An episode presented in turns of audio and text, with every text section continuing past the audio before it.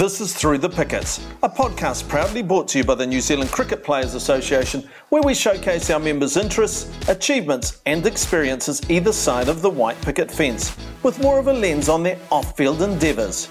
This is the last episode of Through the Pickets for 2022, as we will be taking a bit of a break for the summer and will return in the new year for season two. One of the questions we ask our members on the podcast is Do you have any funny, odd, unique stories you would love to share? And we've had a few crackers. So, what we've done is we've taken a few of the more memorable ones for your listening pleasure, starting with Jacob Oram from episode 5. Hope you enjoy. Jacob, the Black Caps seem to be going from strength to strength. What do you think has been the key to success? Uh, me retiring. Uh, when I did, I feel like they've the win ratio went up when I stopped playing.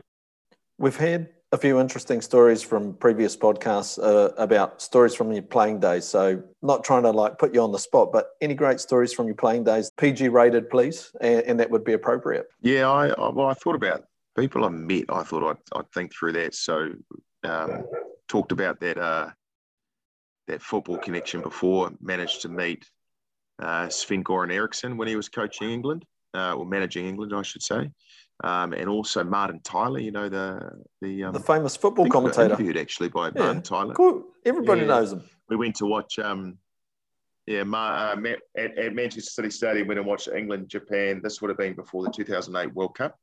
And I'll say I met David Beckham, but I didn't really. He just ran about a foot away from me, but it was good enough. And uh, man, they're small dudes, those footballers as well. Probably the biggest one, though, is not an athlete, it's probably Elizabeth Hurley. So when I was playing at Rajasthan Royals in 2011, and Shane Warne was there as, as sort of player, where he was player captain and he was doing a bit of the coaching as well. And that's when, during his period when he was with Elizabeth Hurley, and she was basically at the IPL and on tour with the team and him for uh, two or three weeks. So sort of just interacting with her, and it goes back to when I had a a poster of her on my wall growing up, and it was like this this weird sort of you know sliding doors moment. I was like, where am I? Am I in my my scarfy varsity room with her on the wall, or is it my is this real? But that was cool. And turned out she has an organic. She lived on an organic farm herself. So all of a sudden, obviously, it's like okay, organics. There's my foot in. Yeah, it was. uh not sure if I said too much through the uh, through the blubbering, but you know, is this being recorded? If people are going to remember this? I thought you were about to say, turned out she had a poster of me on her wall as her favourite cricketer. well, I would not be here talking to you if that was the case. In episode four with Suzie Bates, she shared her story from when she represented New Zealand in basketball at the Olympics. Little birdie told me uh, that you met LeBron James. It's a great story. Sometimes um, sort of pinch myself that it actually happened. I'll just tell the shorter version, but as a New Zealand basketball team, we tended to go. So the women played one day and the men played the next day. So as basketball fans, we'd go and watch the men's games every other day. Um, and on in all teams, there were NBA superstars. And we went to the final, which was Spain versus USA, and we had some girls in the team that were quite good at making connections with people. And one of the girls, I won't name any names, but she had made a connection with a security guard from the USA basketball team who said, Look, if you wear these t shirts, because everyone was supporting Spain because they were the underdogs, if you guys wear these t shirts and support us, you know, maybe you can come to the after party. So, of course, we put the t shirts on and pretended we were cheering for the USA, but I think deep down we wanted Spain to win. And so he said, Look, I'll give you my number, we'll be in touch. So we left the stadium, went back to the village, and about an hour later, the girl was like, Quick, quick, we've got to go now, let's go. The bus is here. And so we were like, What? What? Anyway, we get on the bus, and it was the Dream Team bus, and there was the whole USA basketball team. Um, there was some other mainly female athletes on the bus and there was the New Zealand women's basketball team, and we got taken to this rooftop party, and we had to have the curtains closed. We weren't allowed our phones.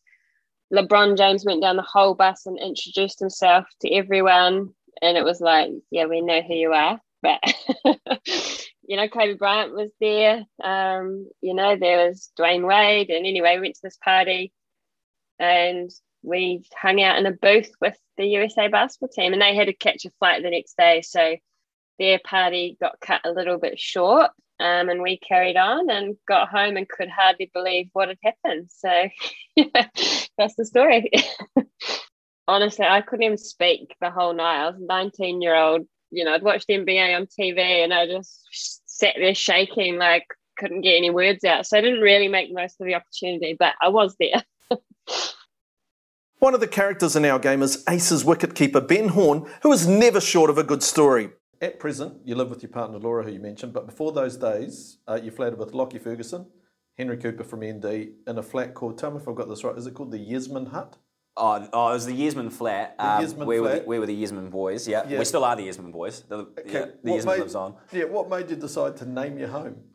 Hey, look, Dennis, I would love to tell you that, but um, fortunately, I'm bound to uh, secrecy um, under the Yesman oath. But uh, that was a hell of a setup we were running for a few years there. Um, so Locke and Henry and I were quite often hosts to social gatherings and events, usually of the dress up variety. Um, We kind of figured that if you're going to have people round, you might as well make the most of it. So we had some great themes throughout the years. Um, my favourite probably being what we called our rest in peace party, where you could come dressed as your favourite dead celebrity or character. Um, so we had Henry rocking Walter White from Breaking Bad. I was Elvis, uh, and Lockie was Bane from Batman. So yeah, it was it was a it was a fun time, and it was a good setup. And the trips in to Eden Park when ND were playing Auckland and Lockie and I were playing for Auckland and Henry was playing for ND were quite hilarious. You know, we'd all roll in in the same car. Good luck today, fella. Not too much burgers tonight though. What are you working for dinner, kind of thing. and then um, obviously, you know, when I was keeping and Henry was batting and Lockie was bowling, it was pretty special. So yeah, it, it was it was a really cool time. Is it true, and I don't know if some of your colleagues might have been embellishing a little bit, that you guys had Yesman merchandise made up, uh, if my sources are correct, and even perhaps one or two of you might have even got a Yesman tattoo? Yeah, so I'm actually currently wearing a Yesman t-shirt um, underneath my lovely rod and gun quarter zip. Right. So we did we do have some uh, Yesman kit. I've got a pair of Yesman fat pants that are great for you know dusty weekends. And um, yeah, Lockie and I earlier this year picked up our Yesman tattoos from the local K Road uh, Otatahi tattoo parlor. So we've been uh, chasing Henry a little bit for for him to to pick up the slack and get his one on board. But um, yeah, the Yesman will always live on on my outside left foot. Like Ben Horne, Katie Martin is brilliant for a chat, and this is just one of her classic yarns from episode 24. Now, this one, I'm going to be honest, I have spoken to some of your colleagues, friends, players, a name that you've mentioned a few times. So when I chuck this out and go, any stories from your playing days? and I, I have some I can chuck out at you if you want to elaborate on them. I mean, you can throw them out. I mean, there's lots of different Okay. stories. Depends what you throw them out. Well, I got? here's, here's a couple I've been told. Uh, there's a lap of honour at the MCG. How did that go for Oh. you? Uh, there's walking down the road in England with Suzie Bates, and you walked into someone. yes. Um, and and uh, so that one, I was laughing quite a bit there. Um, and also coming in hot to um, wicket celebrations and, and maybe slipping over or, or something along those lines. Yeah, those are the three classic ones. This is your time. So, is any one of those you think that would be more worthy of sharing with our audience than, than another? Well, the second one is definitely not appropriate, but it was, I mean, it was the most funniest, mo- most embarrassing moment of my life. But at the MCG, we, um, I actually got a, I got a five minute talking ban because I was just, I just talked too much. And anyway, the five minute, we're walking around to get to the next part for our, um, after the game celebrations and, and uh, my five minute ban had, had been stopped. So I was just absolutely rabbiting away and, and I was talking away and wasn't looking where I was going. And then bang, straight into a door. So my whole face bang, banged into this door because I was too busy talking. So that was the first part of the MCG. So the girls were in hysterics then. I actually had five minutes of not talking because I couldn't feel my face. And then Frankie Mackay and I were running a little bit late. We just got distracted. I think we met one of the guys off Kath and Kim, and we got distracted yarning away to him. And we had um you have your all access passes. This has been the best idea, I reckon, of my entire life. So we were walking back, and it was the might have been India Australia double header that we'd played beforehand. And so we were uh, we got up to the end of the stand and we could see the girls on the opposite side. And this is a sold at MCG. And I said to Frankie, mate, we're going to miss the bus. Like, we're going to have to find a quicker way of getting out there. And I said, look, I said, I've got an idea. Let's go down to the ground, use our all access pass, and we'll walk inside the boundary line and get across the other side. And Frankie's like, there's absolutely no chance. I was like, mate, just got to put our shoulders back. Let's act with a lot of confidence, as if we're meant to be on the boundary. So Frankie, she doesn't listen to me on commentary nowadays because she should have. She listened to me at that time. I was successful, and I tell her, remember that story, and she goes, I still can't believe it. So we wandered down and like I'm like, you there, mate? She's like, yeah, yeah, yeah. And she's embarrassed behind me, like, why are we doing this? I was like, oh, g'day, mate. We just just got to go over there and, held up her pussy. Like, yep, no worries. Opens the gate. So here, this is a few, you know, I've had a few lemonades at this point. I had, Frankie hadn't. And um, and we want we were just walking inside the boundary line, and Frankie's just like the crowd starts cheering, and we're thinking something's happened in the game and they're cheering at us. And I was like, Frankie, let's wave. So we were waving like this to the Indian crowd, and they were chanting as as we were walking past, and the girls were just like looking at us, just absolutely cracking up, laughing. And we get there with five minutes to spare. And I was like high fiving Frankie. I was like, that's the best thing we've ever done in our entire life. So we've got we've been five minutes early and we've been cheered from the Indian crowd as well. So it was a real highlight. It started bad, obviously walking into a door, but then it was a highlight at the end of the day. One of the more bizarre and crazy stories came from Craig Pryor in episode two as he was facing pace bowler Heath Davis. In terms of other other experiences while while I was playing, I mean, one one infamous one was when um, Heath Davis, I think it might have been in one of my very first games for Auckland, you know, a bit of a nervous lower order left-handed batsman, and Heath Davis after tea, I'm facing the very first ball after tea, mm. and he runs into bowl and he's picked up a piece of quiche from the afternoon tea and he's bowled it to me and I've I've hit it. and it's just exploded everywhere. And every, everyone in the Wellington team is in on the joke, of course. And uh, yeah, and he's, he's he's come down and he's he's somehow I, I, can't remember the wording, but he's he's kind of said now now that's a pie, you know. And it's like, well, yeah, it probably is, but um, spoiled my bat. I was going to say, did he, did he get to, does do you get told off? You know, I could see a groundsman oh, running again. What are you doing? I think in those days it was it was just one of those things. It was hilarious at the time for everybody. We we kind of wiped everything down, got on with it, and got on with the game. There was no no real um, ceremony about it. Mm. It was so, just one of those. At tea, they just thought it was a funny thing to do, so let's do it. So he literally bowled your pie. Yeah, yeah, yeah, yeah, yeah literally. awesome. And, uh, it was um, yeah, I look back on it now, uh, you know, and I got to know Heath um, very well uh, later in life when he came to Auckland and played for Cornwall and, and things, and great guy, but um, you know, just one of those strange things that happen in your life, and you and you remember it vividly because uh, yeah, you'll you, you'll never see it again. did it look weird as it was flying? Did you think something? was, Or did well, you? well, he, he had the ability to bowl that quickly. He didn't really have a lot of chance to react as much. Okay. It was kind of you're expecting this thunderbolt of a leather cricket ball, mm. and and all of a sudden you, you're you're, you're and, and, you're straight after a break as well, so you, you haven't mm. really adjusted to a lot of you know what you're saying, yeah. and then oh hang on, but it was pretty yeah. accurate. It was actually it was it was coming at the stumps too. So uh, you know he did well to hold on to it. Must have been a full toss because there's no way yeah, quiche would have bounced. yeah, yeah, yeah, was. It was. It was. Kyle Jamieson is known for his brilliant bowling and tall stature. Many don't know that he was part of the Breakers Basketball Academy and also the profession he's looking at for life after cricket. The NZCPA's got a, a, really good PD program. So you're thinking of maybe some more study, you know, life after cricket. Little birdie told me in the back of your mind, um, education was an area you might have wanted to to touch on? Some some teaching, perhaps. Yeah, I think it's certainly something I'm always sort of thinking of. It's always sort of front of mind around what I was going to do. And yeah, like you said, the the CPA with the PD program is always there's so many resources to to help you sort of explore that area. And yeah, you know, like I said, fortunate to have to have that degree behind me. But sort of coming out of it, I was like, I don't really know if it was something that really interested me post cricket. And I'm fortunate now with you know with cricket, I've got the luxury of able to just explore things without having to need to get a you know need to get a job. And I guess you know, for me, I'm a little bit looking for for something that's going to hold meaning in in my guess life after cricket, and that was where teaching kind of came in. I sort of explored that for a little bit. Not sure how far I'll go on that path, but you know, I thought the ability to be able to to give back and to help kids, and you know, I guess to help them on their on their path was something I was yeah quite interested in. Just trying to explore that stuff. That's probably the been the beauty of it. There's been no pressure to to have to do a degree or to have to do this or do this course or try this job or anything like that. It's just about exploring, talking to people, trying to just expand your knowledge and and see if something sort of just piques your interest. You might not have considered this, but were you thinking primary, intermediate, secondary, or, or you haven't even got there?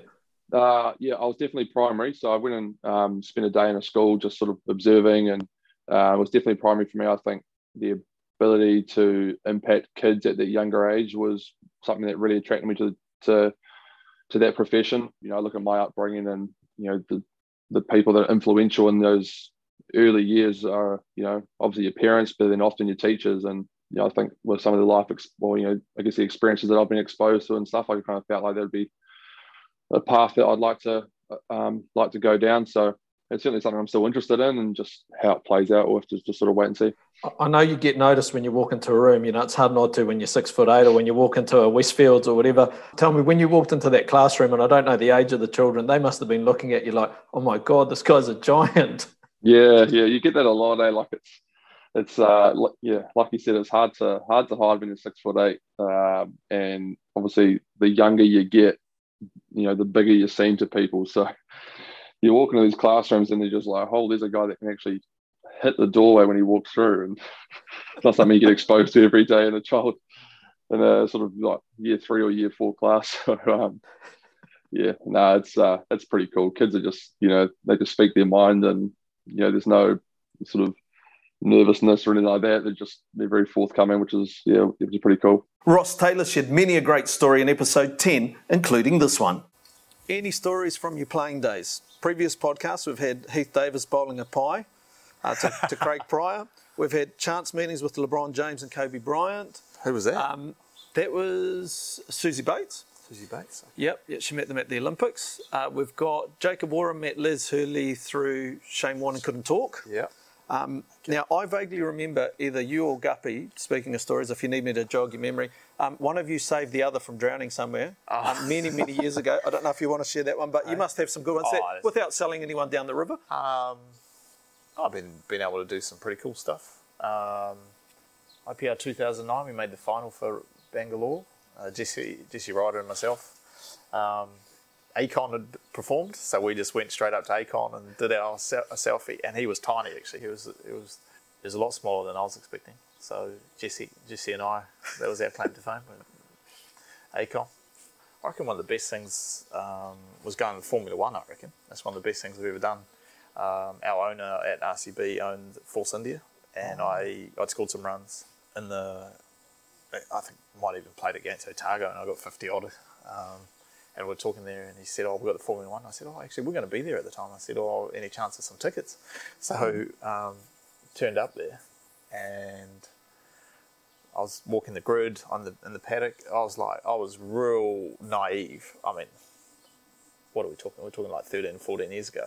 Mm. Didn't know what I was doing, and I walked with this famous Bollywood actress, uh, Deepika Padukone, which Indian people would know, and I didn't know who she was um, until afterwards and yeah, so we are walking past all Richard Branson and Lewis Hamilton and all these people were just on the grid, and here's this guy from Masterton just a bit out of place. Um, and I didn't take it in that much, but I got back home, and um, our trainer at the time for CD was James Amon, and his dad was Chris Amon, the famous Formula One driver.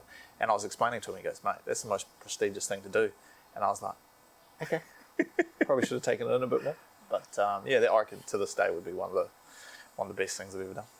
Did you get the phone out, or tempted, or too shamed? Yeah, my Nokia 3310 or whatever at the time would have. I don't know. Uh, well, selfies weren't really. Nah, 2009. It was yeah Abu Dhabi uh, Grand Prix. Um, I think it might have been either the first or second night race. So it was uh, it was pretty cool. Um, but yeah, I didn't take it in. Naive. It's all right. Always go back. yeah. Oh, he doesn't own the team anymore. so we'll find you someone. Don't worry, mate. Uh, yeah. Sorry, no problem. Anyone out there?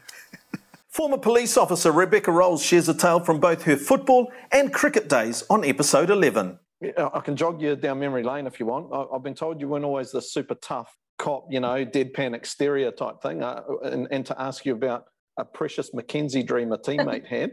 I don't know whether to go down there, but you can you can go in a different direction totally if you want. No, actually, Maia Jackman texted me today. So, have you done your podcast with Dennis? No, that was hilarious. We, and uh, you know, one of those some of those relationships you form from really young. It was a under 20s football tournament against Australia, and we of all places in Inglewood, where Melissa Ruscoe, who uh, has since become a Blackfern, um, she lived, and so we were billeted with her. So me, her, Fiona Roberts, and Maia Jackman, and it was the most ridiculous. Yeah, just and yeah, Fiona had a dream about Precious McKenzie, but she kind of sat up and screamed out something, and um, yeah, it was uh, frightening. Um, and that's probably where the uh, the scaredy cat story comes from, because I, I completely cracked myself. I didn't know what was going on. But no, it, it was definitely a funny time. I, I've not met LeBron James uh, or Kobe Bryant. I have met Alanis Morissette when we were in uh, India in '97 playing the World Cup cricket. Uh, she was staying in our hotel, and and yeah, we got chatting to her, which was really weird. And then after that, her song "Thank You India" came out. Um, and I certainly haven't bowled any pies, though I did face. I'm not sure if you're aware of this, but men and women's cricket balls are different weights. So the men's one is five and a half ounces, women's five ounce.